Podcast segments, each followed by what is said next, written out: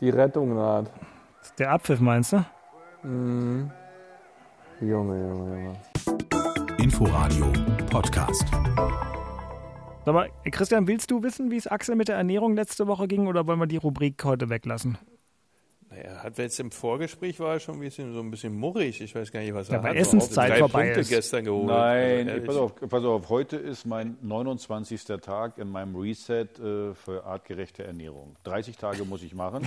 Ich ja, mache oh. aber mehr. Ich mache aber mehr. Und heute Ui. ist ja, wieder, ist ja wieder Sonntag und Sonntag wird immer Bauchumfang gemessen. Und Bauchumfang heute 10 Zentimeter weniger nach 29 Tagen. Ich finde mich toll.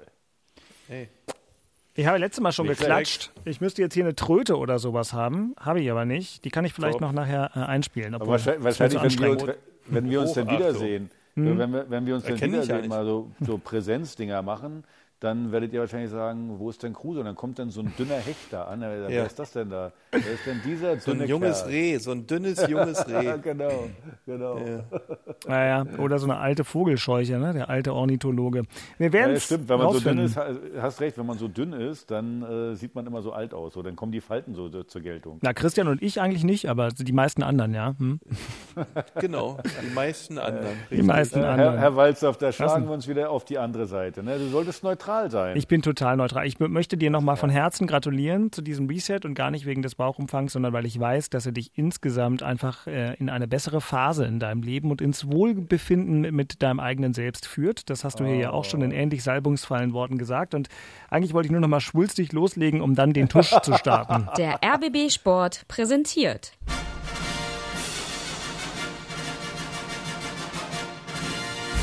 Christian Beek und Axel Kruse im Mit 10 cm Bauchumfang weniger. Der Berliner Bundesliga-Podcast. Mit freundlicher Unterstützung von Inforadio vom RBB. Ja, 20.08 Uhr am Sonntagabend. Ich bin Dirk Walzdorf vom RBB Sport, sitze ziemlich Mutterseelen allein in einem schönen Studio in der Masurenallee in Berlin.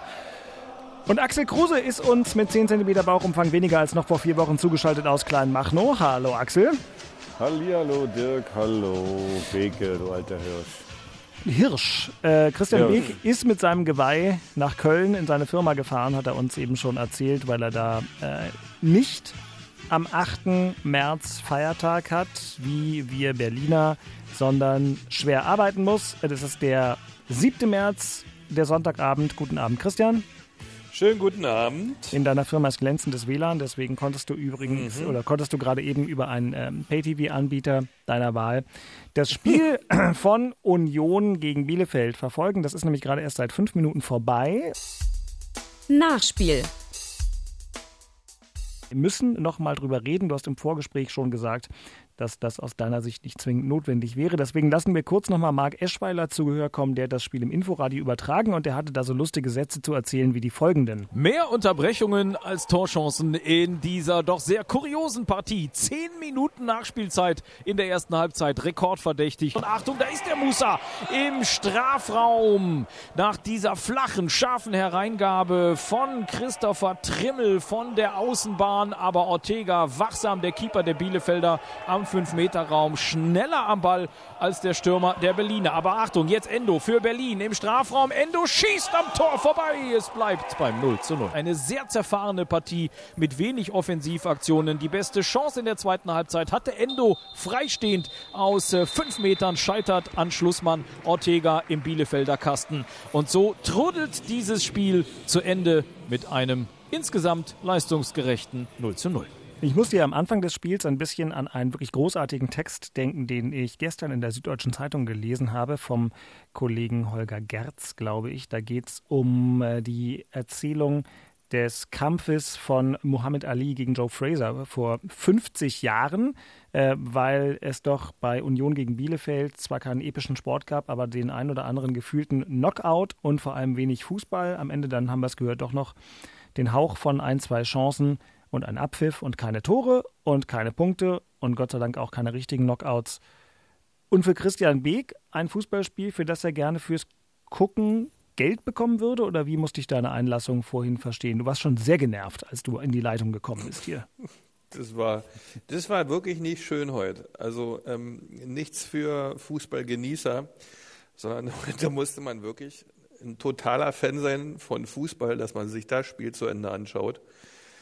Also erstmal in der ersten Halbzeit ähm, diese zehnminütige Unterbrechung und dann die Bälle da auf dem Feld alle und man kam sich irgendwie vor, ach, wie kann man sich eigentlich vor, also, also, da, also Bundesliga hatte das irgendwie nicht, das Ganze, äh, dann spielten die Jungs dann trotzdem weiter und dann bis zur 70. war das wirklich, äh, es war eigentlich gar nichts, das Spiel. Das, das war weder von links nach rechts, von rechts nach links, weder Union noch Bielefeld, irgendwas, wo du sagst, Mensch, okay, jetzt hat es mal so eine Art von Fußball, aber nein. Und dann kamen wenigstens nur zwei, drei Chancen. Bielefeld wurde immer müder. Ja, das hat man dann mitbekommen. Union hatte mehr Oberwasser, auch in den Szenen besseres Zweikampfverhalten, hat Überzahl geschaffen und hat dann zwei, drei Möglichkeiten, wo man ähm, das Spiel eigentlich gewinnen muss, aus meiner Sicht. Das macht man da nicht. Dann geht so ein Spiel dann auch 0-0 zu Ende. Da macht man am besten mal ganz schnell einen Deckel drauf, setzt sich im Bus und fährt nach Hause und redet nicht drüber, weil das war eigentlich nichts, das Spiel im Grunde. Tja, und Axel Kruse wollte doch eigentlich ähm, vehement mitfiebern heute und Union die Daumen drücken im Spiel gegen Bielefeld. Und Axel und ich hatten heute noch einen Dialog, ähm, denn ich wollte Axel tatsächlich in den Union-Trikot nach Kleinmachnow fahren. Ich habe noch eins organisiert. Hatten wir letzte Woche darüber geredet. Axel hat sich dann auf ein ähm, rotes T-Shirt beschränkt, sah allerdings schon einigermaßen unionig aus mit dem Union-Trikot wäre doch zu viel des Guten gewesen, was? Also, also pass auf, erstmal wichtig ist erstmal ja, ich hatte ein rotes Trikot an, beziehungsweise ein rotes Shirt. Ja. Wichtig, ich hatte eine Hertha-Hose an ja. und ein Hertha-Schal liegt natürlich auch bei mir mit auf dem äh, Sofa. Auf jedem Möbel also ich, Ich habe dir ja gesagt, ich hätte, ich hätte vielleicht sogar mich überreden lassen, ein Union-Trikot anzuziehen. Aber mein Sohn war heute zu Besuch, äh, Sonntag, Essen eingeladen und mein Sohn hat gesagt, Papa, wenn du dieses Trikot anziehst, irgendwann hast du eine Windel und dann muss ich dich äh, auch durch die Gegend schieben, wenn du alt bist. Und wenn du das machst, dann kannst du deine Windel alleine wechseln und da habe ich so gedacht, okay, was ist mir jetzt wichtiger? Natürlich, dass mein Sohn mir irgendwann die Windeln wechselt, äh, wenn ich nicht mehr richtig kann. Und deswegen habe ich es beim normalen roten Shirt belassen. Also ich meine jetzt bei einem und vor allen Dingen, wie Beke gesagt hat, ich habe mir das Spiel 90 Minuten angeguckt. Also schon das ist ja für einen Herrn Thaner eine Körperverletzung gewesen. Also äh, von daher äh, alles gut. Ja, wobei, sagen wir mal, äh, es gab auch Hertha-Spiele in dieser Saison. Ja, ja. Die haben Also auch ich nicht sag- zur Gesundung beigetragen. Also ich, ich muss sogar, ich muss die, die, die Jungs, äh, die Unioner sogar noch in Schutz nehmen. Weil man mal ehrlich ist, äh, was Bielefeld da gemacht hat, Och, die haben sich ja, die haben sich ja gar nicht am Spiel beteiligt. Also ich habe mir zwischendurch gewünscht, äh, dass die Unioner mal clever sind und sagen, komm, jetzt schießen wir den Ball mal rüber und sagen, leckt mich mal am Arsch, macht ihr doch mal was. Also die Bielefelder haben sich nur hinten reingestellt. Zum Kontern sind sie zu schwach. Und ich habe zum Schluss noch so gedacht, na nicht, dass jetzt hier noch irgendwie so ein Sonntagsschuss kommt und dass sie das Spiel am Ende auch noch, auch noch gewinnen. Also äh, ich finde halt Bielefeld, ich weiß nicht, ob das jetzt legitim ist. Ich meine, die sind auch hinten drin. Äh, also ich finde, man hatte auch ganz zum Schluss nicht das Gefühl, dass die gewinnen wollten. Also die haben jetzt äh, äh, gerade so in der Nachspielzeit haben die noch die Bälle hin und her gespielt hinten äh, zwischen den Innenverteidigern. Also das ist, das war wirklich schwer für, für Union, da irgendwie heute was zu machen. Der Platz hat sein Übriges dazu beigetragen. Also einfach war es nicht. Wenn sie eine Spitzenmannschaft wären, dann macht Endo, äh, Endo natürlich das Tor und dann sagt man, okay, 1-0, gehen wir nach Hause und haben drei Punkte. Die, den musst du natürlich machen, wenn du so frei durch bist. In so einem Spiel kriegst du nicht viele Chancen und äh, ja, die, äh, die, er macht die nicht und er musste dann halt äh, sagen, okay, dann gehe ich halt mit dem 0-0 nach Hause. Aber wie gesagt, ich war eigentlich von der, von der Herangehensweise enttäuscht von Bielefeld. Ähm, Christian, du hast Ja. im, im, in mehrfacher Hinsicht daneben gelegen mit deiner Prognose letzte Woche, weil du gesagt hast, Mhm. dass Union auf jeden Fall gewinnt und dass es dir für Uwe Neuhaus leid tut, weil er verliert. Und dann Das hat Uwe Neuhaus noch viel, noch, noch viel schneller was verloren, nämlich seine Trainertätigkeit in Bielefeld und Union hat nicht gewonnen. Ähm, vielleicht mal noch ein ganz kurzes Wort ähm, zur Entlassung Neuhaus. Das war Offen- ganz putzig. Ja. Ich habe das ja heute auf der Fahrt hierher dann auch mal kurz hören können im WDR 2 ähm, von Sami Arabi, dass man dort ähm, eigentlich äh, zum Sommer schon äh, äh, einig war, dass man die Geschichte beendet, jetzt nochmal einen neuen Impuls senden möchte, weil ähm, alle Spieler nicht mehr erreicht wurden und man gen, neues Gemeinsamkeitsgefühl entwickeln möchte. Also das waren schon Sätze, da dachte ich mir, hui, hui, hui, hui, hui. Äh, wenn das ein sportlicher Leiter äh, über einen Ex-Trainer so mal so eine Viertelstunde vor Spielbeginn mitteilt im Radio, fand ich beachtlich. Äh, scheint aber wohl so gewesen zu sein, dass der Uwe da ähm, nach zweieinhalb Jahren dann irgendwie das sich auch abgenutzt hat und ähm, sie wirklich nochmal was Neues probieren wollten und daran nicht mehr geglaubt haben, dass der Uwe hinkriegt. So ist das Geschäft. Ja, das ist Abstiegskampf. Da versuchen dann Vereine nochmal Reize zu setzen in der Ansprache, um dann die nötigen Punkte zu holen, um nicht abzusteigen. Ähm, ja, ich glaube, der Uwe hält es aus. Ähm, ist ja auch schon, glaube, 30 Jahre im Geschäft. Ja, ein paar Jahre dabei, wobei das ist ganz interessant. Ganz ne? kurz, kurze, ja. Fra kurze, kurze Frage. Wer hat das gesagt? Wer ist da der sportliche Leiter? Habt ihr den Namen noch nie gehört. Wer ist das? Sammy Arabi, das ist schon immer da. Ja, kenne ich nicht. Äh, Ne, der muss, äh, das, das tut mir natürlich leid.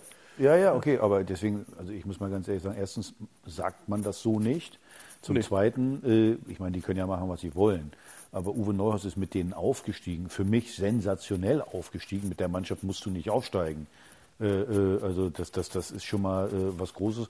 Und ich finde, dass der mit 18, äh, jetzt 19 Punkten da steht, also das finde ich ist eine großartige Leistung. Und dann den Trainer zu wechseln, also da aus meiner Sicht, keine Ahnung, entweder sind Eitelkeiten im Verein oder irgendwie sowas. Also das, das kann ich überhaupt nicht nachvollziehen. Ja, sie haben, ähm, also das ist wichtig, was Christian gesagt hat. Ne? Sie hätten sich zum Saisonende sowieso von ihm getrennt und Kramer geholt. Und ähm, das war ganz, es ist schon selten, dass dann der Verein mit quasi einer fast schon philosophischen Antwort für einen Trainerwechsel kommt und sagt, die gesamte Vereinsphilosophie passt nicht mehr mit dem Trainer zusammen, die wollen junge Leute entwickeln, die wollen ein Ausbildungsverein auf hohem Niveau sein. Und das ist eben Uwe Neuhaus nicht ähm, von, von der Art und Weise, zumindest wurde es so dargestellt. Ähm, in einer, den du wieder, Axel, ganz gut kennst, im Gegensatz zum Sportdirektor von Bielefeld, hat davon heute gleich mal profitiert. Arne Meyer. Der war nämlich raus unter Neuhaus und der hat heute von Beginn an gespielt. Also der ist vielleicht so Pass pro Toto für die aber so Veränderung. eine Sätze, ne? Aber Ja. so eine Sätze kannst du nicht bringen. Also, Was soll er denn den dann Trainer sagen? Nie, dann hättest du den Trainer nie verpflichten dürfen. Du haust doch mit der Aussage dir ins eigene Haus. Weil wenn du ein Ausbildungsverein sein willst, ja, und das schon immer sein möchtest, äh, und entlässt einen Trainer, den du geholt hast, äh, der mit dir aufsteigt und sagst dann so einen Satz, der passt nicht zu deiner Philosophie. Na, warum hast du den denn überhaupt geholt? Genau. Oder wenn du feststellst, dass der nicht so die Philosophie passt, dann schick ihn doch gleich weg. Also das ist, die Nummer ist ja so spacig, dass du sagst, was ist denn eigentlich mit den Leuten in Bielefeld los? Also da haben sich ja viele Trainer in der letzten Woche ein bisschen kopfschüttelnd gezeigt, weil das ist echt eine Nummer, wenn man sich das auf der Zunge zergehen lässt und wirklich drüber nachdenkt und diese Oberflächlichkeit des Fußballs weglässt und die Sätze von Bielefeld zur Entlassung von Uwe Neuhaus auseinandernimmt, dann stellt man sich die Frage, was haben die denn die ganze Zeit gemacht? Wieso war denn der da überhaupt Trainer? Genau, genau so ist es. Deswegen sage ich und ich sage euch eins, äh, normalerweise musst du jetzt eins sagen. Wenn das funktioniert, kann man sagen, er ist ein Genie. Wenn es nicht funktioniert, musst du den nach Hause jagen. Weil genau aus den Gründen, Absolut. äh, äh, was du gerade sagst, Beke. Also erstmal, wenn du sagst, wie lange ist der da? Zwölf Jahre? Nee, zwei, Und- also 12, 13 Jahre ist er bestimmt schon da. Ja gut, aber wieso holt lange da. Der hat es Ah, damals übernommen, glaube ich, in der dritten Liga. Ja, aber wie, wie, wie denn, denn, denn, denn hole ich, wenn, wenn, wenn, äh, also vor zweieinhalb Jahren war der noch ein Ausbildungstrainer und heute ist der keiner mehr.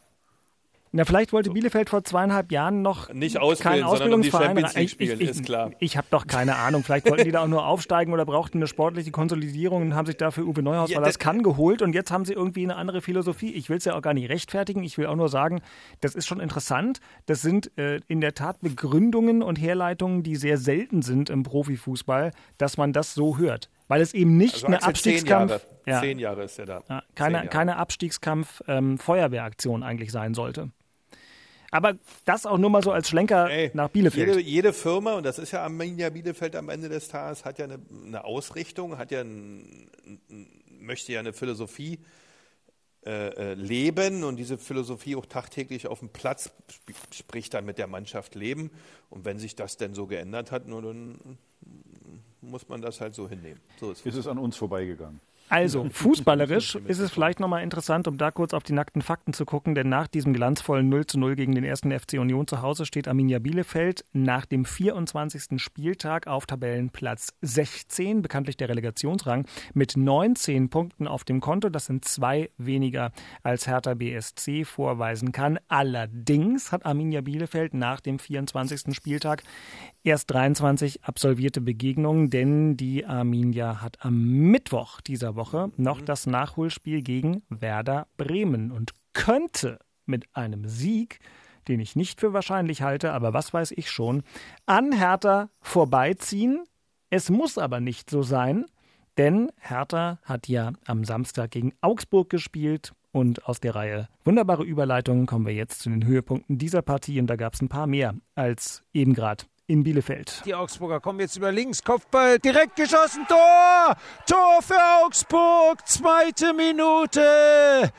Unfassbar, eine Aktion, ein Tor. Was für eine bittere Sekunde für Hertha BSC. Möglichkeit, Askasibar, das muss das Tor sein und Gikiewicz hält. Der hält tatsächlich noch, das gibt's doch gar nicht. Der Ball war doch eigentlich schon drin. Wieso ist denn nicht das Tor gefallen? Oh, Cordoba vielleicht einfach mal selbst nochmal vorgelegt. Da ist Seefüg, versucht das direkt nochmal abgelegt. Gendouzi wird umgestoßen, das muss Elfmeter geben. Nein, Cordoba hat aber den Ball, schießt. Oh, Gikiewicz hält. Warum hält er den? Das war eine super Chance. Cordoba, das gibt's doch nicht. Tor, Tor in Berlin. Der Ausgleichstreffer, das 1 zu 1. Endlich mal eine Flanke der Hertha, die auch ankommt. Darida außen rechts durchgegangen und Piontek hat abgeschlossen. Jawohl. Elf Meter für Hertha BSC. Toussaint im Strafraum kommt zu Fall. Luke Bacchio, 89. Minute, hat sich den Ball zurechtgelegt. Der Belgier wird mit dem linken Fuß schießen. Drei, vier Schritte Anlauf, ist unterwegs und trifft. Tor für Hertha BSC. Luke Bacchio überlegen hat er ihn aussteigen lassen, den Gikiewicz im Tor beim FC Augsburg. Und der Jubel ist absurd geradezu. Die feiern, als wären sie gerade Weltpokalsieger geworden, die Hertaner. Irre, was da für eine Last abfällt. Ja, Guido Ringel, wie er leibt und lebt als, Als äh, kein Hertha-Fan ist klar. äh, Guido Ringel, sachlich, nüchtern, distanziert, wie immer. Aussteigen lassen war schön beim Elfmeter. Ja, die, die, versuch du mal 90 Minuten so zu reden, dass du die Geschehnisse in Worte fasst, wenn du so kritisch gut. distanziert nee, bist. Lieber nicht, lieber nicht. Nein, aber im Ernst, also man, man Nee, hat ja schön. gemerkt, wenn schon der Reporter so abgeht, ähm, Ja, genau, wie soll es dann bloß den emotional wirklich Beteiligten gegangen Ohne sein? Zweifel. Und es stimmt, also der Jubelsprung von Arne Friedrich draußen, Weil der war überragend. also Das habe ich das letzte die Mal gesehen, irgendwie, ja. als er Kino. gegen Argentinien ein Tor geschossen hat bei der WM.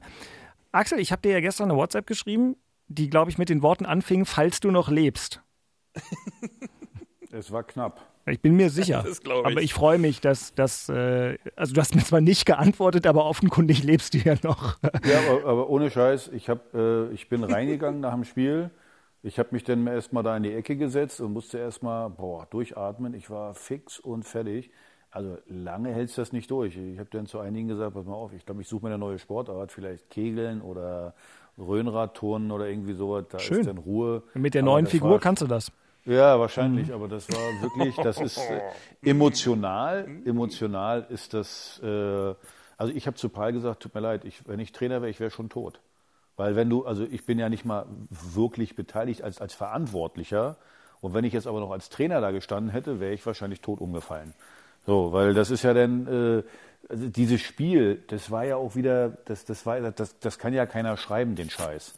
Also ich bin ja immer, ich bin ja immer ein bisschen zu spät draußen, weil ich äh, die, die, die Ansprache der äh, von Paul nochmal höre und alles sowas. Und dann gehen die alle raus, umarmen sich nochmal und dann mache ich ja die Kamera noch aus, dann mache ich das Mikrofon noch aus, das dauert ja alles ein bisschen, muss mich noch anziehen, so und bin und komm raus nach, ich glaube, das waren dann irgendwie so kurz bevor das Tor fiel und konnte das Tor nur durch die Trainerbank von Hertha sehen, weil ich da die, die Katakomben hochkam und konnte das Tor, da habe ich gedacht, komm, das kann doch gar nicht wahr sein. Du sitzt noch nicht mal auf deinem Platz, jetzt stehst du wieder 0-1, also so eine Scheiße.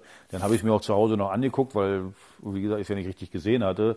So, das ist ein Sonntag, kannst du nicht mal richtig sagen, das war, da war irgendeiner dabei, der einen Fehler gemacht hat, war ganz gut gemacht von, von, von Augsburg.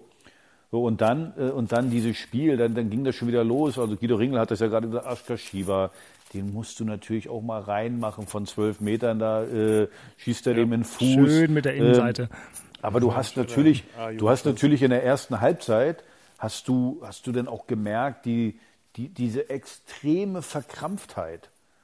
Und äh, Paul hat das in der Halbzeitpause auch angesprochen, hat gesagt, hey, schlimmer kann es jetzt nicht werden. Wir können so nicht weiterspielen, so emotionslos, so ängstlich. Hey, wir müssen jetzt mutig sein. Also mehr so diese Leck mich am Arsch Nummer. Das hat er wirklich richtig gut gemacht, wie er da wie er versucht hat. Und dann mit einmal war eine Halbzeitpause, war eine, eine Aggressivität da drin, äh, die war auch großartig. Da hast du richtig gemerkt, dann, also ich war wirklich positiv, wo die Halbzeitpause zu Ende war, wie die alle rausgegangen sind, habe ich gesagt, es, hier könnte was gehen. Und äh, äh dann, dann, dann war es ja auch so. Die kamen gleich raus, die ersten Chancen waren da. Jetzt habe ich wieder gedacht, der Cordoba, dann hält der Kinkewitz überragend. Und äh, da waren ja so ein paar gute, gute Gelegenheiten. So habe ich mir, oh nee, komm hier, täglich grüßt das Murmeltier. Und also schon das 1-1, muss man ja sagen muss, was, was schulmäßig rausgespielt war mit dem Kopfball dann von, von äh, Piontek. Wunderbar. Und dann habe ich gedacht, ja, so, so, so, so, man, man versucht ja anzufeuern. Jetzt ist Augsburg auch so eine, Entschuldigung, dass ich das jetzt so sage, so eine Drecktruppe. Die Bank geht mir so offen Sack da, Reuter, äh, äh, hier dann, dann herrlich. Jede Aktion wird äh, äh, äh, kommentiert, jeder Spieler liegt da nur auf den Arsch, dann wirst du selber noch aggro. Platt, Platte hat zu mir gesagt, äh, du bist ja ganz schön aggro, wa? Ich sage, ja, ja so. Aber merkt, hat er, gesagt, er jetzt? Nee, hat er, hat er, hat er gesagt, oh, finde ich gut, finde ich gut.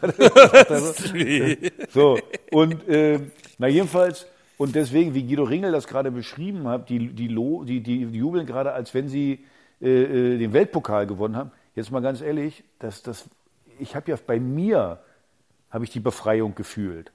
Aber ich stand ja auch in der Ecke, wo die dann gejubelt haben, da so an, an, an der, auf der Laufbahn.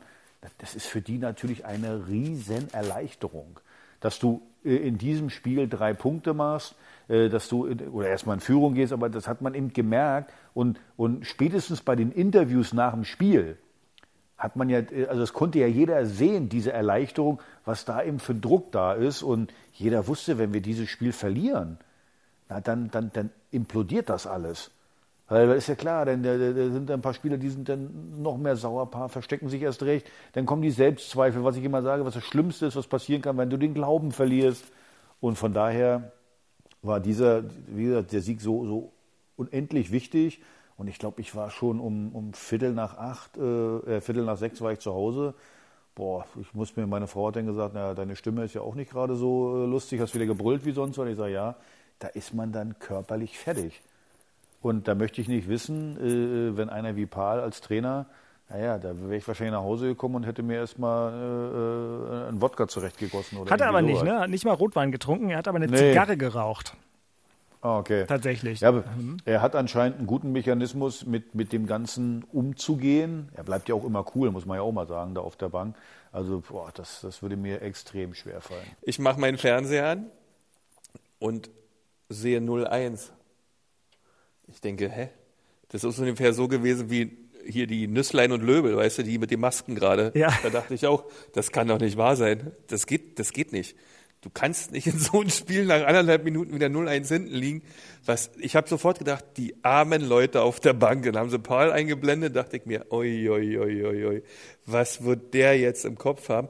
Der hat aber so, ein- so, ein- so ein, derzeit so ein, immer so ein Schmunzeln irgendwie so, ja, also nicht so, so verbiestert, sondern eher noch so, das, also, Aber das ist gefährlich. das schon, das ist gefährlich bei Paul. ja, genau, Also, das ich, ist, weiß, ich weiß genau, was du meinst. mal sehen, wann Dieses- expl Genau. so kurz vor der Explosion so ein Lächeln, ja, ich denke, joi, joi, joi, da ist Druck auf dem Kessel. Und dann muss man aber sagen, zweite Halbzeit, also wirklich, so, zurück, so ein Spiel dann zu drehen, weil das ist das Schwerste, was es gibt für einen Spieler. Auch für eine Mannschaft. Also das denn zu holen, das Spiel mit einem Einsatz, mit einer Dynamik und ähm, dann zum Schluss auch noch ähm, den Elfmeter in so einer Situation, dann nimmt den Ball auch noch Luco Bacchio. Ich denke, nein. Bitte nicht, weil das hat wirklich niemand verdient. Der muss den jetzt reinmachen. Und er macht ihn rein und dann hat man ja alles gesehen, äh, äh, was da in der Mannschaft los ist.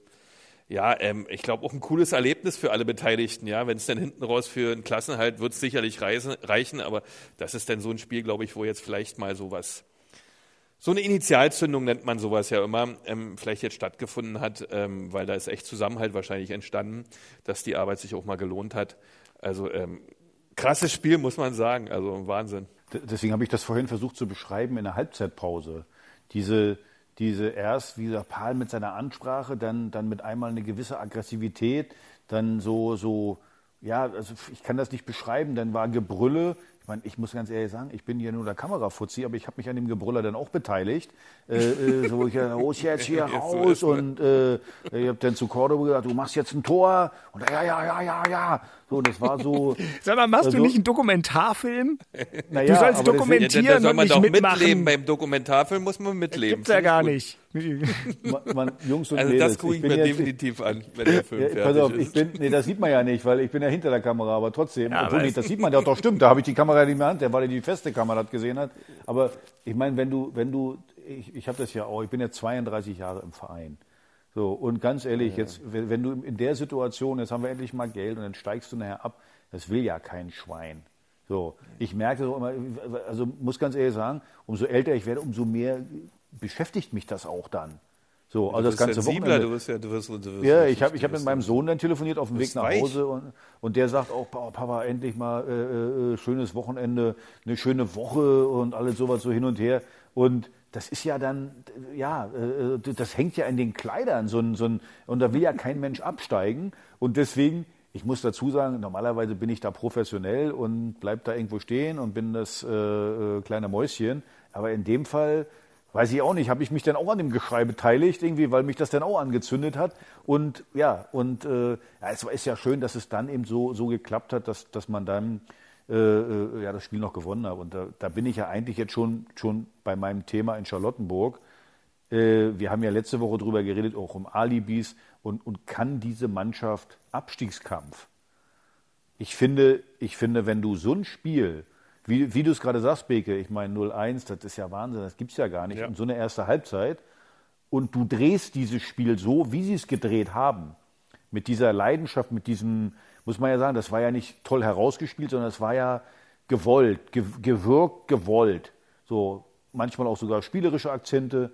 Dann, dann kannst du einfach nur sagen, ja, weil diese Spiele musst du ja gewinnen. Also vorher, diese Spiele waren jetzt hm, ganz ordentlich. Aber diese Spiele, wo es wirklich drauf ankommt, wo du so eine Monsterdrucksituation hast, das dann so umzudrehen, deswegen würde ich das mal jetzt, Stand jetzt beantworten mit Ja, diese Mannschaft kann Abstiegskampf. Ja, ich muss sagen, einige Spieler sind auch wie Toussaint zum Beispiel, ja, wie der dann wirklich sich in das Spiel reingekämpft hat. Ja, weil ähm, Baum genau der Spieler, weil du da auch viel gesagt hast, was der eigentlich fußballerisch alles liefern kann und was das für ein toller Typ ist, äh, äh, auch in der Kabine etc., wenn ich es richtig in Erinnerung habe.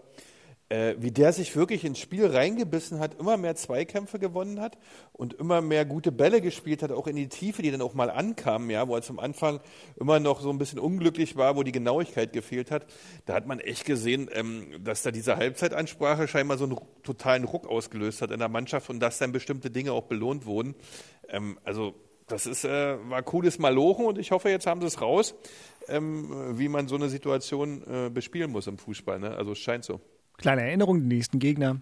Dortmund, Leverkusen, Union, Gladbach. Dann wurde es Zeit. Genau. Ja, das- umso, wichtig, umso Natürlich, wichtiger ist um- natürlich ganz diese, diese, wichtig. Diese klar. drei Punkte, das, das, das, das darf man eben nicht vergessen. Und wie du gesagt hast, Beke, es ist, ja, die drei Punkte sind brutal wichtig, aber auch wie sie zustande gekommen sind. Ja, und es kann Stimmung eben, so. das kann eben, eben auch was auslösen. Und der, du, ihr, ihr könnt euch gar nicht vorstellen, nach dem Spiel in der Kabine äh, äh, so, dann wird Musik angemacht, dann, dann ist man erleichtert und äh, dann auch Freude, dann wird auch mal getanzt und so. Also man hat dann schon das Gefühl, äh, ja, die haben jetzt gerade den, den äh, Weltpokal gewonnen. Das, das hört sich auch so ein bisschen despektierlich an, immer so, äh, ah ja, guck mal, Aber jetzt die haben haben ja gewonnen. auch so einen Druck, die aber, Jungs, aber, ja, von allen Seiten. Ja, meine ich doch. Und- Ständig müssen sie lesen, was sie für blinde Hühner sind. Dann gucken sie sich wahrscheinlich noch das Forum an oder weiß ich nicht, irgendwelche Netzwerke und so weiter und so fort, wo die nur wirklich Sänge kriegen. Ja, äh, und das kannst du ja mit Geld, was dann immer andere sagen, ja, die kriegen ja viel Geld dafür. Das wiegst du mit Geld nicht auf. Ja, das sind nur Jungs, die haben genauso eine Emotion wie du und ich. Und demzufolge ähm, dürfen die nach so einem, so einem Sieg, wo du mal einen Dreier holst, nach langer Zeit auch mal die Sau kurz rauslassen. Ja, wichtig ist, dass es danach Ne, dann normal genau, weitergeht. Ja, genau, die Emotionen rauslassen und, wir und waren die früher in Freude der eben. Kneipe einbrennen und dann ging es auch weiter. Wie bitte? Genau. Ich nicht. klar. Ich nicht. Ja, klar. Nee, du hattest die Flasche gleich im Mannschaftsbus dabei. Mann, ich habe mir nach dem Spiel gleich eine Zigarette reingehauen, weil ich das brauchte. Ja, also mir die Zeiten sind zwar rum, aber da brauchte Bigge, ich halt äh, meine Bigge. abgeschnürpste Marlboro. Das war Da, immer so. wollte ich gerade sagen, es gab nichts Schöneres. Entspannungsbecken hinten, Bierchen, hast dem Zeugwart gesagt, geh Bier holen. Dann hat der Bier geholt, dann saß er mit Zigarette und Bierchen, hast du, oh, drei Punkte im Sack, herrlich. Ja, und So. heute darf er keine Kohlenhydrate mehr essen. Herzlichen Und Glückwunsch. dann heute kommt einer an hier mit hier mit hier mit mit Feldreis oder so. Ja. Na, das ist schön. Jörg Maurer hat uns eine E-Mail geschrieben. Ähm, Jörg ist ein großer Hertha-Fan und äh, schrieb auch beim Spiel aufgeregt, als ob es um den Titel geht. 200 Puls. Und Ja. dann hatte er noch große Angst, als Dodi Luke Bacchio, wie Christian gesagt hat, sich den Ball, man muss ja sagen, erkämpft hat gegen Cordoba. Der wollte ja auch schießen. Und als dann äh, ich noch mal kurz die Statistik von Luke Bacchio konsultiert habe, also zwei der letzten acht Elfmeter verschossen, ist jetzt auch nicht die klassische äh, Ausbeute eines Spielers, dem ich so einen wichtigen Elfmeter äh, als Trainer zusprechen würde. Aber offenbar ähm, gibt es da ja bei Hertha auch bei den vielen Dingen, die Paul Dardai bespricht, keine klare Ansage, sondern dieses, wer, wer fühlt, soll schießen. Hä? Also, dass er sich gegen die Oberarme von Cordoba durchgesetzt hat, Respekt. Ne? Also, muss man ja schon mal sagen, dass er da doof du kannst, übrigens, du kannst auch nicht, als Trainer kannst du sowas nicht irgendwie voraussagen. Dass du kannst nicht sagen, du musst den jetzt schießen. Das müssen die unter sich ausmachen. Mir hat einer in nach dem Spiel gesagt, mir, äh, mir hat einer nach dem Spiel gesagt, oh, da hat man ja, muss man ja sagen, da hat der Dodi ja Eier gehabt, ne? Da habe ich gesagt, naja, vielleicht hat er auch gar nicht gewusst, was er da macht. kann ja Hoffentlich hat er nicht ja- so viel nachgedacht.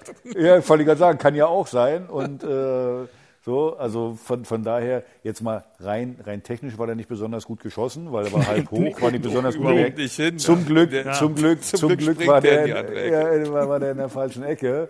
Ich habe ich hab nämlich äh, so gedacht, das würde jetzt noch passen. Der Ex-Unioner hält unseren Elfmeter. Und das wäre der dritte in dieser Saison, den, den wir verschießen, hintereinander. Das, hat, das hätte mir noch gefehlt. So, aber zum Glück hat Dodi den reingeknallt. Und äh, naja, der war natürlich auch happy dann äh, klar. am Spiel. Übrigens, letzte Woche haben wir ja auch über Elfmeter gesprochen. Ähm, mit, mit, an die weiteren Standardsituationen in diesem Spiel waren ja wieder vergleichsweise ausbaufähig, aber ich habe ja immerhin gelernt, dass auch Augsburg noch kein Tor nach einer Wir Ecke hatten eine hat. Szene, die möchte ich noch mal kurz. Ja, da war unbedingt. Ich, da habe ich dir auch eine Nachricht geschickt, dass Dada jetzt den Eckball spielt. Da war ich ein bisschen verblüfft. Äh, da habe ich, gedacht, was ist denn jetzt los? Viele Standards hat der gemacht, der Marton, ne? Ich, äh, äh, Aber- dass ein aber Innenverteidiger ordentlich. einen Eckball spielt, äh, äh, unstrittig. Der hat ja auch eine gute Technik, den finde ich sowieso top. Ähm, aber dass ein Innenverteidiger einen Eckball spielt, war mir neu. Ähm, aber gut, ähm, ja, war, war interessant zu sehen. Der musste auch, war ein ganz schöner Marsch, weil die äh, Ecke war oben rechts, ja, er spielt ja hinten links. Also war schon unterwegs. War, aber, aber ich glaube, auf Dauer ist das nicht die Ideallösung. Also soll es jedenfalls nicht sein. Thema Elfmeter, beziehungsweise erst noch ganz kurz Thema Dardai, das habe ich dann nämlich Christian auch noch geschickt. Den, den besten, technisch besten Schuss aller Dardais ever hat Palko, ähm, der größere äh, Sohn genau, gemacht äh, auf dem Trainingsgelände von Hertha, boah, vor zwei Jahren oder sowas. Da haben die irgendwie Wettschießen auf einen Basketballkorb gemacht und Palko Dardai hat aus gefühlt 45 Meter einen Ball in den Basketballkorb, also durch die Reuse geschossen. Das Video gibt's bei YouTube, könnt ihr suchen, äh, irgendwie RBB Sport, Unfassbar, Palko ja. Dardai. Ist wirklich kein ganz schlechter Schuss. Und Axel, weil wir über Elfmeter gesprochen hatten, äh, wir haben auch eine E-Mail bekommen an hauptstadtderby.rbb-online.de von Max Machowski. Und ähm, Max hat uns zwei Punkte geschrieben, aber ich will erstmal nur auf den einen hinkommen. Der sagt nämlich, in der letzten Sendung ging es um Standards und vor allem um Elfmeter. Axel erzählte von seiner erfolgreichen Art, Elfmeter zu schießen. Und als würde der Kicker auch den Podcast hören, gab es gleich im Montagsheft einen Beleg. Denn der Kicker schrieb in der Tat am Montag vom Spiel Kiel gegen Aue. Beim 1 zu 0 gegen Aue verwandelte Alexander Mühling den siebten Strafstoß ohne einzige Fahrkarte. Zuletzt schafften eine solche Saisonbilanz Dimitri Nazarov 2016-17, Thorsten Matuschka 2013-14, Blaise Nkufu 2001-02 und ein gewisser Axel Kruse 96-97. Da hast du tatsächlich Siehste? mal in einer Saison sieben Dinger am Stück verwandelt. Axel. Herrlich. Nee, acht, glaube ich. Na gut, oder? aber dann war das, das, das, dann müsste jetzt Alexander Mühling noch einen machen von Holstein Kiel und dann könnte der Kicker diese Statistik nochmal. Aber ich weiß es nicht mehr genau. Kann sein sieben oder acht. Ja, Also ja. bravo, bravo, Glückwunsch, Glückwunsch. Äh, Ich habe eigentlich gleich noch ein anderes Thema äh, aus Charlottenburg, aber erstmal kommt jetzt Christian. Das Thema in Köpenick. Ach, das Thema in Köpenick, es gab ja einige. Ja, Axel Kruse will zu Olympia. Ich will zu Olympia? Äh, Quatsch, Max Kruse will zu Olympia. Ha, ha, ha, Sorry. Es ist schon spät. Christian muss bald ins Bett. Also Axel will Ja. bestimmt auch zu Olympia, aber vielleicht nicht zu diesem äh, im Jahr der Pandemie, aber äh, der Max, na gut. Ja, genau. Der, wollte, der, will, der wollte alles. Also der will zur Nationalmannschaft vielleicht auch nochmal. Der will auch nochmal ähm, zu Olympia. Also irgendwas Nationales will er noch, also Internationales will er scheinbar nochmal erleben. Das war so eine kleine Geschichte in der Woche. Ähm, dann hatten wir Luis Karius, würde gerne in Berlin bleiben, fühlt sich pudelwohl und ist noch nicht auf der Durchreise da. Ähm, und ähm, also das waren so ein paar Themen, die so im Raum schon, was mir ein bisschen sauer aufgestoßen ist, weil da bin ich echt kein Fan von, wenn äh, so bestimmte Zeitungen so Lamborghinis von Fußballstars zeigen. Äh, und wenn das Ganze noch mit meinem Verein zu tun hat, äh, da bin ich immer so ein bisschen, hm, ja, das muss es jetzt vielleicht, nicht sein, gerade in der heutigen Zeit oder grundsätzlich nicht. Ähm, ja, Über Autos haben wir ja neulich schon mal gesprochen. Aber Lamborghini ist schon viel. Also jetzt, ich habe ich hab das nicht gesehen, weil das bestimmt wieder in irgendwelchen Zeitungen ist, die ich nicht angucken Die, kann. die Information kriegst du mal geliefert von deinen Untertanen.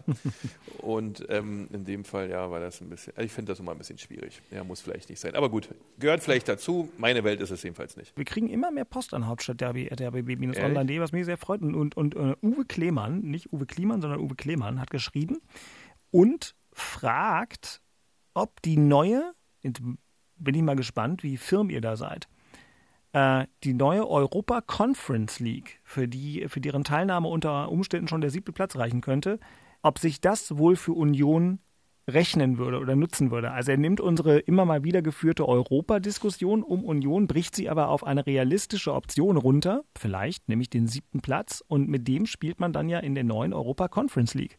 Habt ihr euch mit dem Ding schon mal beschäftigt? Wisst ihr, ob das das ist? Ich, Ich habe dich gehört zum ersten Mal jetzt. Das ist, finde ich, überragend, Auch. ja. Ich, ich gucke mir das mal, es steht ja, die UEFA Europe Conference League ist ein geplanter Fußball-Europapokalwettbewerb, der erstmals in der Saison 21-22 ausgetragen werden soll. Er soll hinter der Champions League und der UEFA Europe League der drittwichtigste Kontinentalwettbewerb in Europa sein. Boah, ey, noch Und dann noch ein folgt ein extrem langer Text. Also ich habe mir das ähm, schon ein bisschen vorher mal angeguckt. Das ist ein äh, sehr, sehr schwieriges Ding. Am Ende ist es so 138 Mannschaften nehmen an der Qualifikation an der teil. Qualifikation, genau. Es gibt dann drei 32er-Ligen der UEFA. Also 32 Teams spielen Champions League, 32 spielen Europa League und 32 spielen in dieser UEFA Conference League. Ähm, und der deutsche siebte wäre also die Jetzt wird der Mannschaft, die sich dafür noch die nächsten fünf soll. Jahre verlängert oder wie läuft das, dass die Leute alle zu Hause sitzen beim Fußball gucken? Oder Du, äh, vielleicht ist das ja so für das, falls man nicht mehr ins Stadion darf oder was? Also Nee, am, am. Ende ist es, äh, ist es natürlich einfach noch eine? Liga, noch ein Wettbewerb, noch ein Preis, bisschen noch Fernsehgeld. Aber die Frage war, ob Union wird. das für Union Sinn macht. Ne? Genau. Ja die Frage. Genau, aber dann, dann musst du sie bis nächste Woche beantworten. Das ist eine Hausaufgabe für dich. Eine Hausaufgabe, Hint, ja. Hint, ich glaube eher nicht. Also nicht Hausaufgabe, die man ist es. weiß ja nicht, wie viel da, das ist, da geht ja sowieso grundsätzlich um ähm, Profit, um Geld, Ja. um Finanzen. Ansonsten würde man solche Dinge sich ja nicht einfallen lassen, äh, weil vom Wettbewerb her haben wir eigentlich genug. Jetzt noch einen dritten dazu, schwierig. Ja, wie viel Mehrwert sowas hat. Ich glaube, es kann für einen Verein, der sowas nie macht, ähm, allein schon jetzt ist der erste Impuls zu sagen, wie sieht denn so eine Saisonvorbereitung aus? Was ist denn wichtig, ja, wenn man erstmalig auch in so einer Tabellenregion unterwegs ist, weil man weiß nicht, ob man das stabil auch in der nächsten Saison halten kann und wenn man dann so eine vielleicht ähm, abwechslungsreiche oder nicht sehr konzentrierte Vorbereitung machen kann, die für Union sehr wichtig ist, weil sie sehr körperlich spielen. Also da fällt mir jetzt schon viel ein, dass es vielleicht nicht so viel Sinn machen könnte. Allerdings ist natürlich ein europäischer Wettbewerb mit seinen Einnahmemöglichkeiten immer interessant. Und vor allem Union macht natürlich aus diesen Sachen auch einfach viel. Ne? Als sie einmal als DFB-Pokal-Finalist äh, UEFA Cup gespielt haben, das war Highlight. Also da fährt denn, äh, also was die Union-Fangemeinde, wir haben ja nun über 38.000 Mitglieder fast bald demnächst, vielleicht auch 40.000. Ich glaube, die machen sich dann alle auf den Weg, ja. So gesehen wäre das vielleicht ganz Für die Fans spannend. top, ja, ja. für den Verein. Ja, aber, aber jetzt mal ganz ehrlich, wollen wir jetzt wirklich, also mir geht das so tierisch auf den Sack, jetzt noch eine, noch eine Liga und äh, eine europäische Liga. Und wisst ihr, was ich richtig gut finde? Jetzt im Moment laufen ja die K.O.-Runden in der Champions League. So, das ist schön lange, äh, also äh, auseinanderge äh, auseinandergezogen, dass du äh, äh, dann äh, in der Woche bist das, also du hast es jede Woche und du hast K.O.-System. Das ist doch großartig. Dieses andere Generve und noch ein Wettbewerb. Ja, was machen wir denn? Wenn wir dann in Rente gehen, dann haben wir, äh, dann qualifiziert sich der 13. für die Europa äh, Scheißegal-Liga oder was soll das jetzt sein? Schöner Titel. Also, ja, aber jetzt mal ganz ehrlich, also und ich, da kann ich dann auch die, die, die, die Leute, die, die, die sagen wir mal gegen Kommerz sind, da kann ich die auch verstehen, weil irgendwann ist mal Schluss. So, und äh, äh, wie gesagt, es geht denn nur noch um Einnahmeerhöhung, Erhöhung, Erhöhung. Was soll denn das? Ich will einen spannenden Wettbewerb haben. Also ich kann mich noch zu meiner Zeit erinnern, da gab es den UEFA Cup, den Cup der Pokalsieger und, und, und die äh, Champions League oder Cup der Landesmeister. Cup der K.O.-Runde. Genau. Mein Gott, war das geil. K.O.-Runde hin und her, da Ja. wurden Spiele. Äh, ich weiß noch, Karl Zeiss Jena hat mal ein 3-0 aufgeholt zu Hause, äh, äh, nachdem sie im Hinspiel 3-0 gegen AS Rom verloren haben und haben 4-0 zu Hause gewonnen. Also äh, boah, großartig. Da war ich, glaube ich, 12 oder 13. Mann, da stand ich auch auf dem Stuhl. Also so Spiele, das ist doch geil. Aber jetzt noch ein Wettbewerb und noch ein Wettbewerb, wirklich. Also manchmal frage ich mich, ob die, ob die Leute, die das dann am Ende entscheiden, irgendwie noch wissen, was sie da eigentlich machen, dass sie dann den, Fußball am Ende komplett kaputt machen. Also Das regt mich tierisch auf. Also wie gesagt, kurzfristig wäre es für Union schön, wenn sie in der Europa League spielen würden, okay, so, aber jetzt noch ein Wettbewerb, das, das, die Wertigkeit ist ja dann auch nicht mehr da, wenn du mit einmal der siebter, achter, zehnter oder was ich ja noch, noch teilnehmen spielt kannst. da vor 4600 Zuschauern irgendwo in, Oder nicht in, mal. weiß ich nicht, in, in, im tiefsten Rumänien oder Genau. derzeit gar nicht. Also naja. Ja, ich kann mich an sehr schöne Spiele, es gab ja ähm, früher auch den sogenannten UI-Cup. Äh, auch äh, Hertha hat da ja mehrfach mitgespielt und dann haben sie zum Teil Damit tatsächlich fing im, eigentlich der ganze Blödsinn ja, an. im Jahn-Sportpark, kann ich mich an Spiele erinnern, von Hertha im UI-Cup. Da waren dann nicht mal 4000 Leute. Ja, das ist Also, Übrigens, übrigens, der UI-Cup war für mich so wichtig. Wisst ihr warum? Weil ich, wenn es den UI-Cup nicht gegeben hätte, dann hätte ich in Kopenhagen nicht flüchten können. Äh, damals, ich bin ja in den Westen geflohen und das war bei einem UI-Cup-Spiel in Kopenhagen. Also von daher, ein Glück gab es diesen Wettbewerb. siehst du? Ja, Sonst hätte ich da nicht hinfahren dürfen. Da bist du dein Retter gewesen, der UI Cup. Genau, genau. Na, dann ist ja ich liebe den UI-Cup. Aber Gut. ich glaube, früher, früher hieß das, glaube ich, Intertoto-Runde. Genau, Inter, so. so hieß das ganz ursprünglich. Intertoto-Runde, ganz genau. Und dann UI-Cup. Na gut, aber alles so mehr so aus der Abteilung, also bis, bis auf deinen äh, lebensverändernden Moment, Axel, war es eigentlich mehr so im Bereich braucht kein Mensch. Ganz genau. So. Ganz genau. Äh, wir kommen hier mal vorwärts. Das Thema in Charlottenburg. Ist natürlich nicht nur kann die Mannschaft Abstiegskampf, sondern ist ein Thema, was es sogar in diverse Nachrichtensendungen unmittelbar nach Aufzeichnung unserer Sendung letzte Woche Sonntag geschafft hat. Das war, glaube ich, am, am Dienstagabend oder so, dass auf einmal also Freddy Bobic am Start war und ähm, dann in einer sehr guten und im Netz noch anschaubaren ARD-Diskussionssendung, nämlich dem Sportschau-Thema, auch kurz, klipp und klar gesagt hat, dass er in Frankfurt zum Saisonende aufhören will, wobei das, glaube ich, mit den Leuten da noch gar nicht durchverhandelt ist. Und dann ging sofort die Spekulationsblase los. Wann kommt denn der Freddy nach Berlin? Und wir haben ja das große Glück, dass einer von uns dreien ein guter Freund von Freddy Bobic ist. Und ähm, es, es, eine, eine der Mails hat uns nämlich auch äh, hier jemand geschrieben. Warte mal, das war der eine, den ich schon zitiert habe. Der Max, Max Machowski, da ist er wieder. Axel Kruse soll zugeben, dass er Freddy Bobic überzeugt hat, also nach Berlin zu kommen. Das sollst du bitte sagen. So, und, und, und ein ein anderer hat noch geschrieben, wahrscheinlich beim Gucken des Super Bowls zusammen. Genau, das äh, Thema, da haben Thema wir- der da- Woche. da- Markus Fischer. Markus Fischer sagt, ich hatte gedacht im Podcast vor einigen Wochen, dass Axels Aussage, er würde beim gemeinsamen Zuschauen des Super Bowl den Vertrag mit Freddy klar machen, ironisch gewesen sei. Smiley und dann doch nicht. Also Markus glaubt auch, Axel, dass du das alles eingestielt hast. Wo steht ihr denn in Markus. den Verhandlungen? Also Markus, pass auf. Äh, wir haben beim Super Bowl hier gesessen, mein Fernseher war kaputt. Dann fiel uns nichts anderes ein, als zu sagen, ey, so scheiße, komm, äh, wir müssen jetzt irgendwas machen. Was meinst du, Freddy, willst du nicht zu Hertha kommen? Ja, stimmt. Also ist ja ganz gut hier. Berlin ist ja auch schön. Und, äh, und dann haben wir das alles eingetütet. Also, wie gesagt, also äh, das Thema kam jetzt auf. Freddy hat jetzt gesagt, dass er, dass er in Frankfurt aufhört. Übrigens hat er mir das schon letztes Jahr gesagt, dass er in Frankfurt aufhört. Ungefähr zur selben Zeit. Äh, da wollte er, wollte er aufhören. Ich kenne ja das Thema, dass er hat mir immer schon gesagt, dass er ganz klar die, äh, die, äh, die Ansage hat, dass, ähm, äh, dass er gehen kann äh, von Wolfgang Stäubing damals. Also wie gesagt, das, wir sind, glaube ich, letztes Jahr so im März, wo der Lockdown begann, sind wir Fahrrad gefahren, hat er mir das schon gesagt. Und dann kam das Thema irgendwann nochmal, wo er dann, äh, wo er dann meinte, ah, komm jetzt in der Corona-Zeit, die haben mich jetzt nochmal überzeugt, kann ich die ja nicht im Stich lassen und hat noch ein Jahr länger gemacht. So, jetzt anscheinend äh, äh, hat er dann gesagt, ja, jetzt ist jetzt mal endgültig Schluss. Und, äh, und dass das ja natürlich dann mit Hertha in Verbindung gebracht wird, das ist doch völlig normal. Nur, wenn ich manchmal die Zeitung lese, da wird ja so getan, äh, Freddy äh, ist jetzt hier bei Hertha, das ist ja ganz klar. So, dann wird er ja, weil er sich gut versteht mit äh, Carsten Schmidt. Aha. Erstens hat Carsten Schmidt das gar nicht zu entscheiden, äh, äh, so. Und äh, ist eine ganz klare Sache von, von, von, vom Präsidium. Und zweitens äh, äh, glaube ich nicht unbedingt, dass, dass, dass, dass die Lebensplanung von Freddy so ist, dass der unbedingt in der Bundesliga weitermachen will. Also ich, ich, ich kenne ihn schon eine Weile und äh, bei ihm war, waren auch immer Themen Amerika, wo der nach, bevor der nach Frankfurt gegangen ist, hatte der ein Angebot aus Philadelphia. Da war er sogar zum Interview und sowas alles. Also, äh, also bis das passiert, äh, dass Freddy zu Hertha kommt, da läuft noch eine ganze Menge Wasser die Spree runter. Das könnt ihr mir mal glauben. Oder den Main. Ähm, wir hören mal ganz kurz in den Interview rein, was unser Kollege Lars Becker heute im Inforadio mit Arne Friedrich geführt hat. Hörenswertes ähm, Interview, wo es natürlich auch um unsere anderen Themen mit äh, Hertha ging, ist auch nachzulesen auf rbb24.de. Aber natürlich hat Lars auch Arne auf Freddy Bobic angesprochen, nämlich mit der neuesten Windung dieser äh, Situation. Heute hat Aufsichtsrat Jens Lehmann Aha. bei Sky bestätigt, dass man sich bei Hertha BSC mit Bobic auf jeden Fall beschäftigen würde.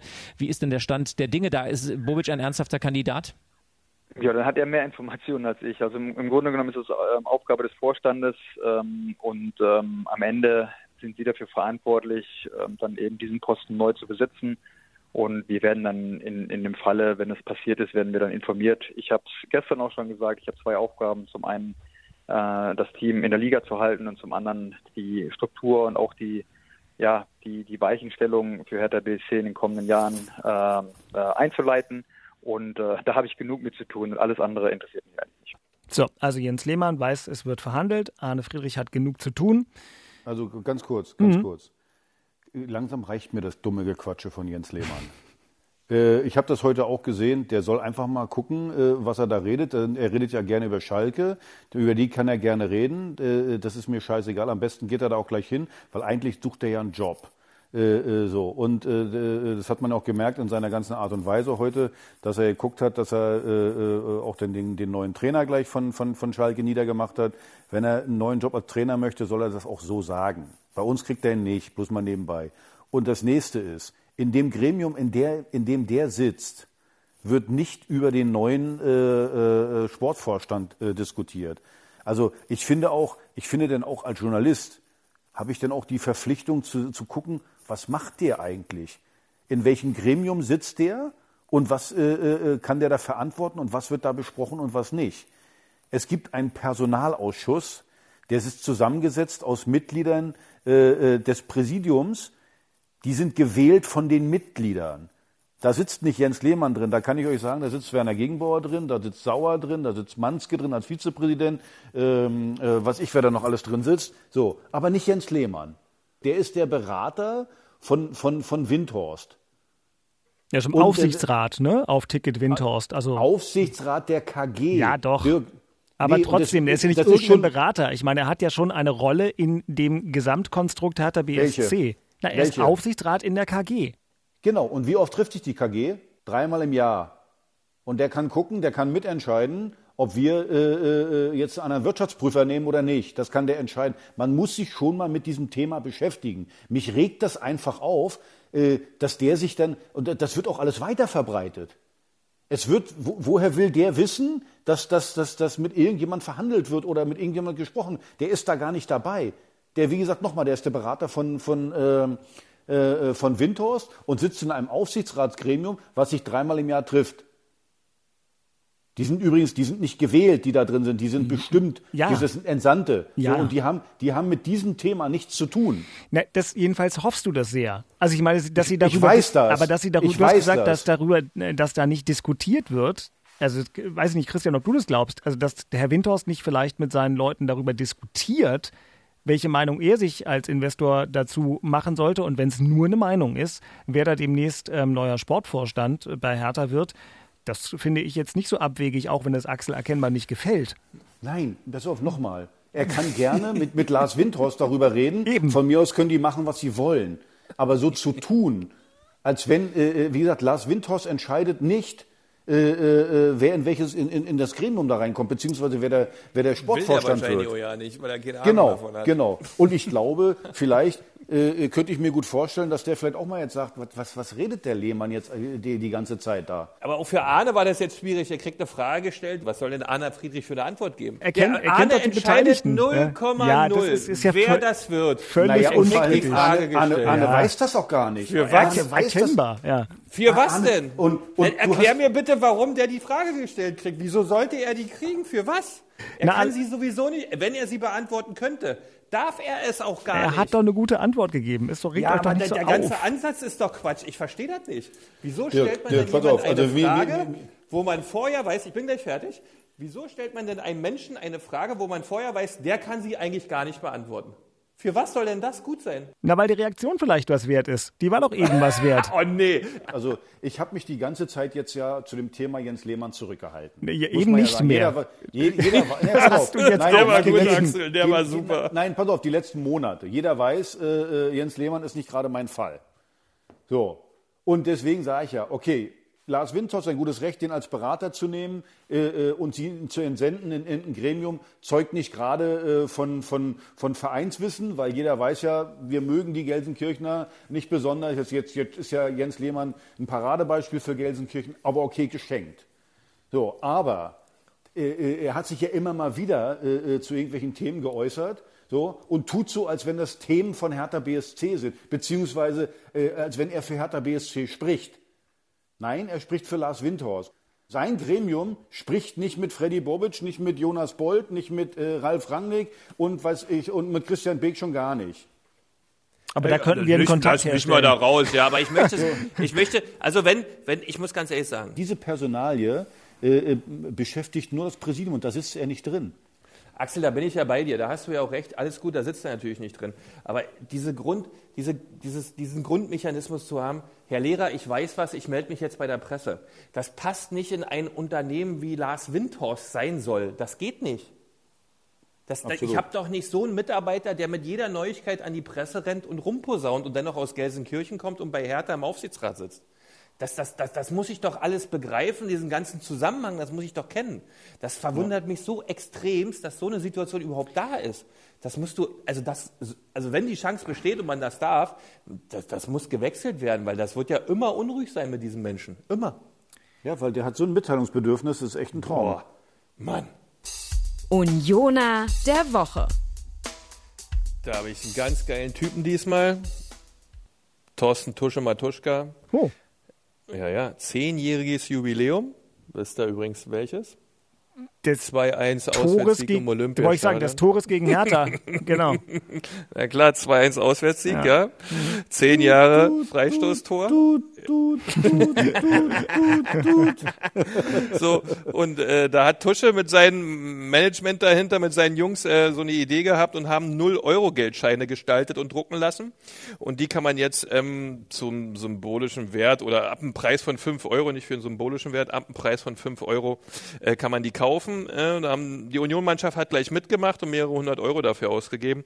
Und die ganzen Geschichten werden unter, und diese ganzen Geldeinnahmen, die dort stattfinden, werden dann unter anderem für das Kinderhospiz in Köpenick genutzt. Ähm, und der Tusch hat da wirklich mit der mit der Geschichte, da gibt es auch eine Auktionsplattform im Union-Zeughaus, wo man sich ähm, quasi die Scheine ersteigern kann für einen schönen Taler. Also das ist eine ganz coole Idee von äh, Tusche und dem Team dahinter, sowas ins Leben zu rufen und schon, schon der Anlass, ja, das ist, ich war ja selbst damals noch dabei. Das ist schon so schön, ja. Zehn Jahre Jubiläum, Freistoßtor 2-1 Auswärtssieg im Berliner Olympiastadion. Ganz tolle Geschichte, daher Tusche, mein Unioner der Woche. Das ist mal ein Fußballspiel, wo wir, glaube ich, alle drei im Stadion waren. Kann man sich in diesen Zeiten kaum noch dran erinnern. Also, dass es sowas gab. Ich kann mich sowieso nicht daran erinnern. Nee. Also, ich, das, was, Ja, was ein also, weiß nicht, was das gewesen sein soll. Kenne ich nicht. war Habe ich, hab ich gelöscht. Das war ein Samstagnachmittag, also ein Samstag, eins der mal, beiden willst du mich jetzt quälen? Nö, ich, ich erinnere mich nur gerade. Ich saß da mit Andi Witte. Und zwar gerne wahrscheinlich, ja? ja, ja. Naja, die Atmosphäre war schon ganz gut. Und die, und, Ganz gut, Und- die war unfassbar und die geil. Ballannahme von Mosquera bei dem einen Tor war auch ganz gut. Oh ja. Die war auch Ja. Und, ja, gut. und ich wollte jetzt einfach mal nichts zu Michael Arzt sagen, sondern drücke einfach hier mal Jetzt Schluss. den nächsten Knopf. Herr Tana der Woche. Ist wahrscheinlich nicht Michael Arzt und auch nicht Jens Nee, Lehmann. nee, will- ganz ehrlich, ich habe heute eigentlich, ich habe ich hab wirklich drei Herr Taner der Woche. Na, dann mal los. Auf Platz drei. ganz schnell. Nee, ganz, ganz, ganz Platz drei wollte ich einfach mal loswerden. Mhm. Äh, äh, äh, Krzysztof Piontek, äh, der, der hat ja letzte Woche mörderisch einen äh, auf den Fuß gekriegt. Äh, das sieht auch nicht besonders gut aus, wie der, also sein Bein. Und ähm, hat dann auch ein paar Schmerzmittel gekriegt und dann trotzdem zu spielen, sich hinzustellen, nicht rumzujaulen, auch beim Training dabei zu, das ist dann, das ist dann für mich auch so ein Zeichen, der Junge hat das verstanden, äh, worum es hier geht. Das geht ums nackte Überleben unseres Vereins. Und dann sich da zur Verfügung zu stellen, das finde ich äh, einfach, ja, man, man, man würde meinen, das selbstverständlich, ist es aber heutzutage nicht, äh, weil viele Spieler dann mit jedem kleinen Wehwehchen sagen, äh, kann nicht und geht nicht und weiß ich was. Und der hat gesagt, komm, ich beiß mich hier durch und ich spiele trotzdem. Das ähm, ist für mich Platz drei. Platz zwei, ähm, ich weiß gar nicht, ob ihr das äh, äh, bei euch, ob, ob, ihr, ob ihr da Bilder von hattet. Äh, vor dem Spiel waren Hertha-Fans, die äh, bei der Einfahrt in Richtung Tiefgarage sich aufgestellt hatten, haben ein bisschen Pyro gezündet, aber in dem Fall kann ich das sogar verstehen, weil das war draußen, das war genug Abstand, das war äh, nicht gefährlich, äh, also wunderbar blau-weißes, äh, weißes, was sagt man, äh, auf jeden Fall so, Pyro war so Richtung blau-weiß, mit Plakaten, kämpfen Jungs, haben die Jungs nochmal angefeuert und ich habe das gemerkt, wo die dann auch in die Kabine kamen und so, dass das, dass, dass das wichtig war, auch mal als Zeichen äh, das zu geben, also das ist angekommen bei den Spielern, also das ist für mich, äh, also die Hertha-Fans, die da standen, sind der Platz zwei. Äh, die Bilder nachzusehen bei Facebook äh, auf unserer Seite RBB Sport. So, und Platz eins äh, äh, diese Woche wurde ja, äh, der äh, Hertha hat den Wilhelm-Wernicke-Preis äh, ins Leben gerufen und äh, ist eine, wirklich eine super Sache. Das äh, kommt über die Hertha-Stiftung, über Bernd Schipphorst und über die CSR-Abteilung, äh, wird verantwortet von äh, Paul Keuter. Wirklich eine, eine tolle Sache und da gibt's die ersten Preisträger. Übrigens, der erste Preis ist äh, mit äh, 20.000 Euro dotiert, also das ist nicht einfach so mal nebenbei gibt, äh, wie gesagt, die ersten, also Gewinnerinnen äh, sind die Scoring Girls, äh, die den äh, ersten Preis gewonnen haben. Das ist so ein Projekt von einer früheren Fußballerin, die, die so eine Hilfsorganisation gegründet hat und die bietet dann Mädchen und jungen Frauen mit Migrationshintergrund äh, und Flüchtlingserfahrung erstmal die Möglichkeit, Fußball zu spielen, aber auch so, so Möglichkeiten zur Integration. Also wirklich ein, ein großartiges äh, äh, Projekt und die Scoring Girls haben gleich mal die 20.000 Euro abgeräumt, aber wie gesagt, die anderen äh, Preisträger sind die Fliegerwerkstatt äh, Berlin. Die Axel Kruse Jugend ist auch dabei, meine Jungs und Mädels, äh, freue ich mich ganz besonders. Und äh, der Verein Mitternachtssport e.V., das sind die ersten Preisträger. Aber wirklich eine großartige Sache und da sieht man, ja, wie, wie, wie wichtig äh, eben auch dieses soziale Engagement mittlerweile äh, wichtig ist bei den Fußballvereinen und äh, deswegen ein Lob an die Hertha Stiftung um Bernd Schipphorst und der C die CSR-Abteilung äh, um Paul Keuter. Top. Gut, wa? war ja- heute habe ich mich mal vorbereitet, mal- ihr Säcke. Heute bist also ich bin ja, boah, Axel, Kommt da, ne? krass. Ja, da haut er raus heute. Bundesliga-Form. Ja, aber wirklich. Ja, ich bin ein bisschen Einmal drei Krawall. Punkte und bei, Le bei, bei. Lehmann war ich auf Krawall, aber ich kann auch nett sein. Also ich kann auch lieb sein. Ja, ja, heute ist wieder alles bei. Wunderbar. Genau. Ja, kurz mal, bei Jens Lehmann war ich aber, bin ich auch immer kurz drüber, weil der geht mir auf den Keks. Ich So nichts halt. zu, ich nichts zu. Mein Herr Taner der Woche wäre im Zweifel ähm, ironiefrei Freddy Bobic, der ähm, ist ja eigentlich noch Vereinsmitglied.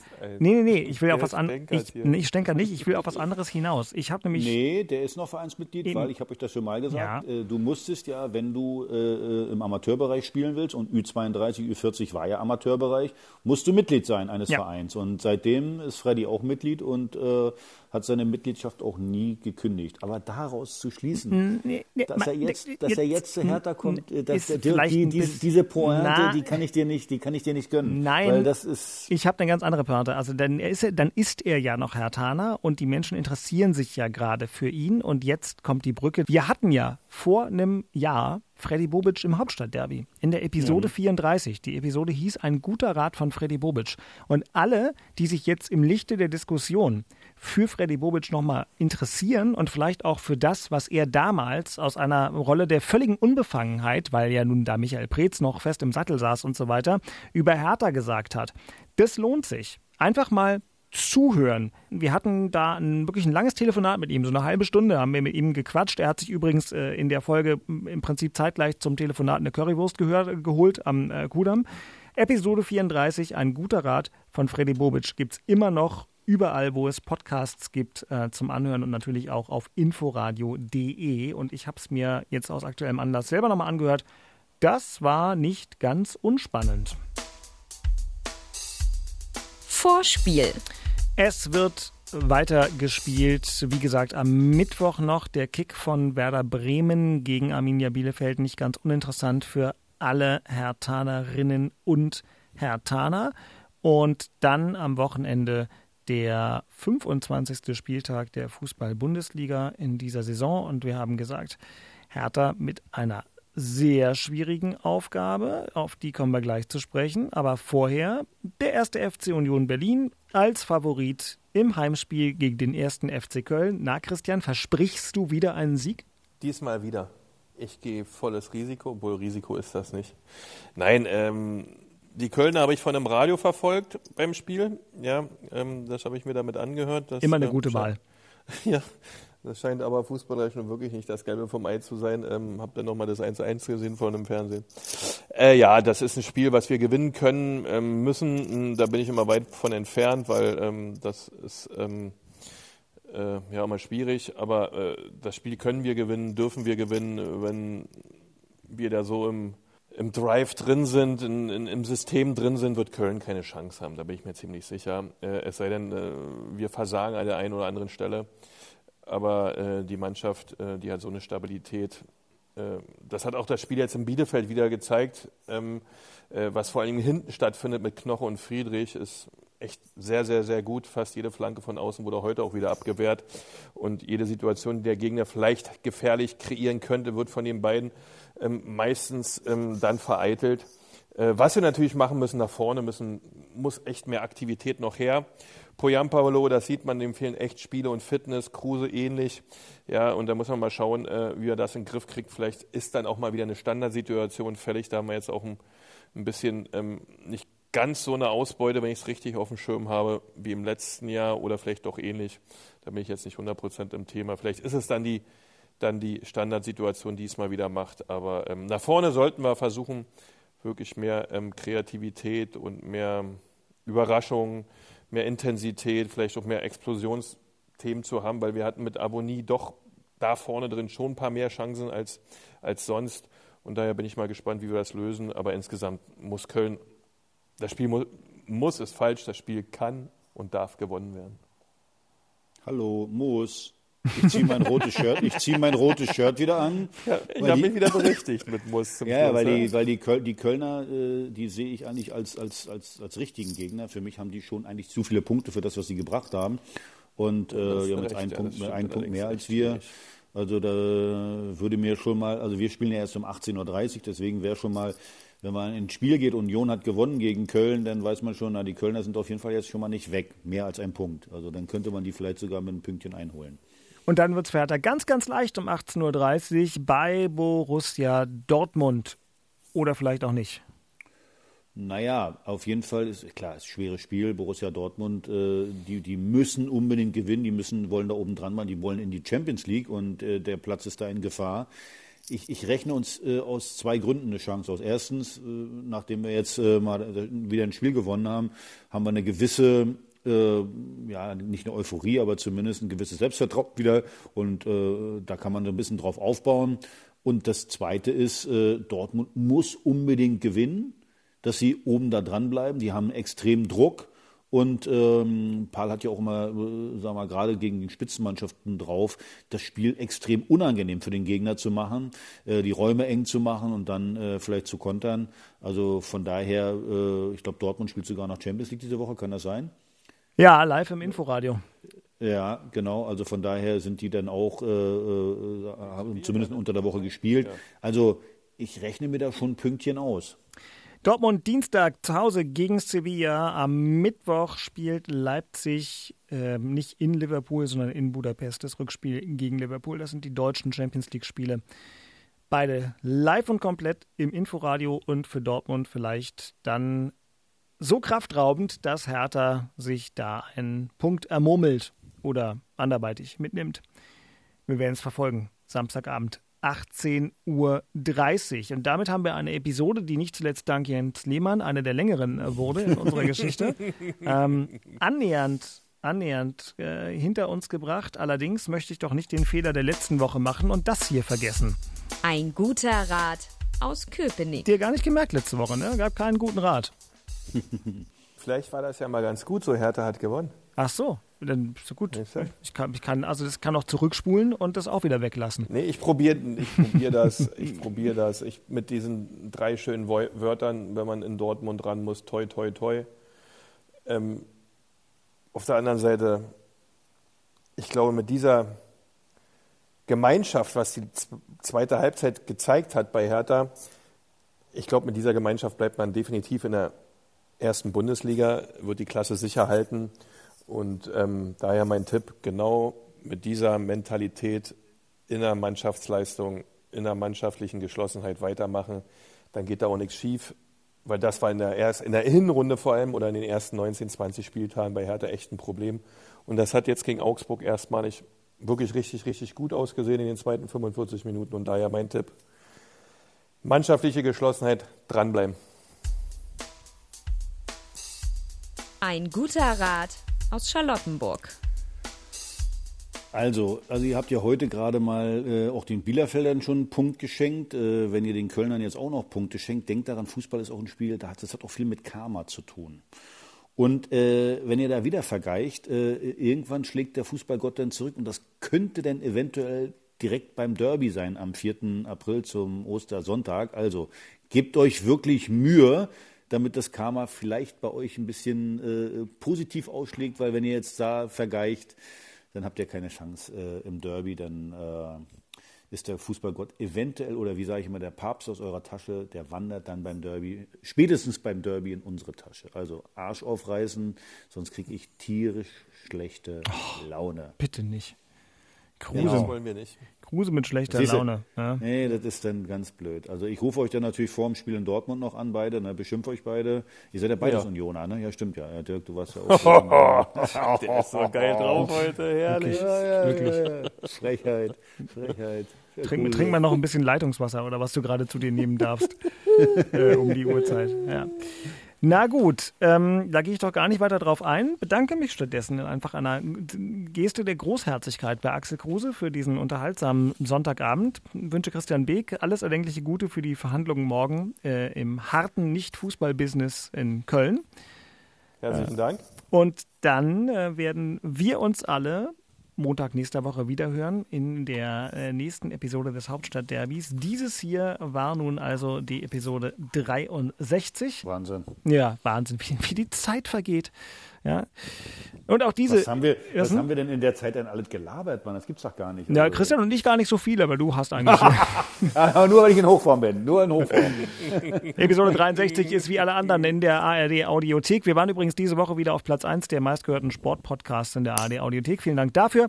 Ähm, könnt ihr uns abonnieren bei Apple Podcasts, bei Spotify und überall sonst, wo es Podcasts gibt. Jetzt habe ich, glaube ich, mein Sprüchlein-Paket auch aufgesagt und dementsprechend bleibt nur noch Schöne Woche allen Berlinern, einen schönen freien Feiertag und den beiden Herren in den angeschlossenen Sendestationen eine gute Nacht. Vielen Dank. Gute Nacht, ihr Hübschen. Tschüss. Tschüss. Tschüss. Tschüss. Tschüss. Tschüss. Tschüss. Tschüss. Das waren Christian Beek und Axel Kruse in Hauptstadtderby, der Berliner Bundesliga-Podcast. Eine Produktion vom RBB Sport mit freundlicher Unterstützung von Inforadio, dem einzigen Radioprogramm in der Hauptstadt, das bei jedem Bundesligaspiel live dabei ist.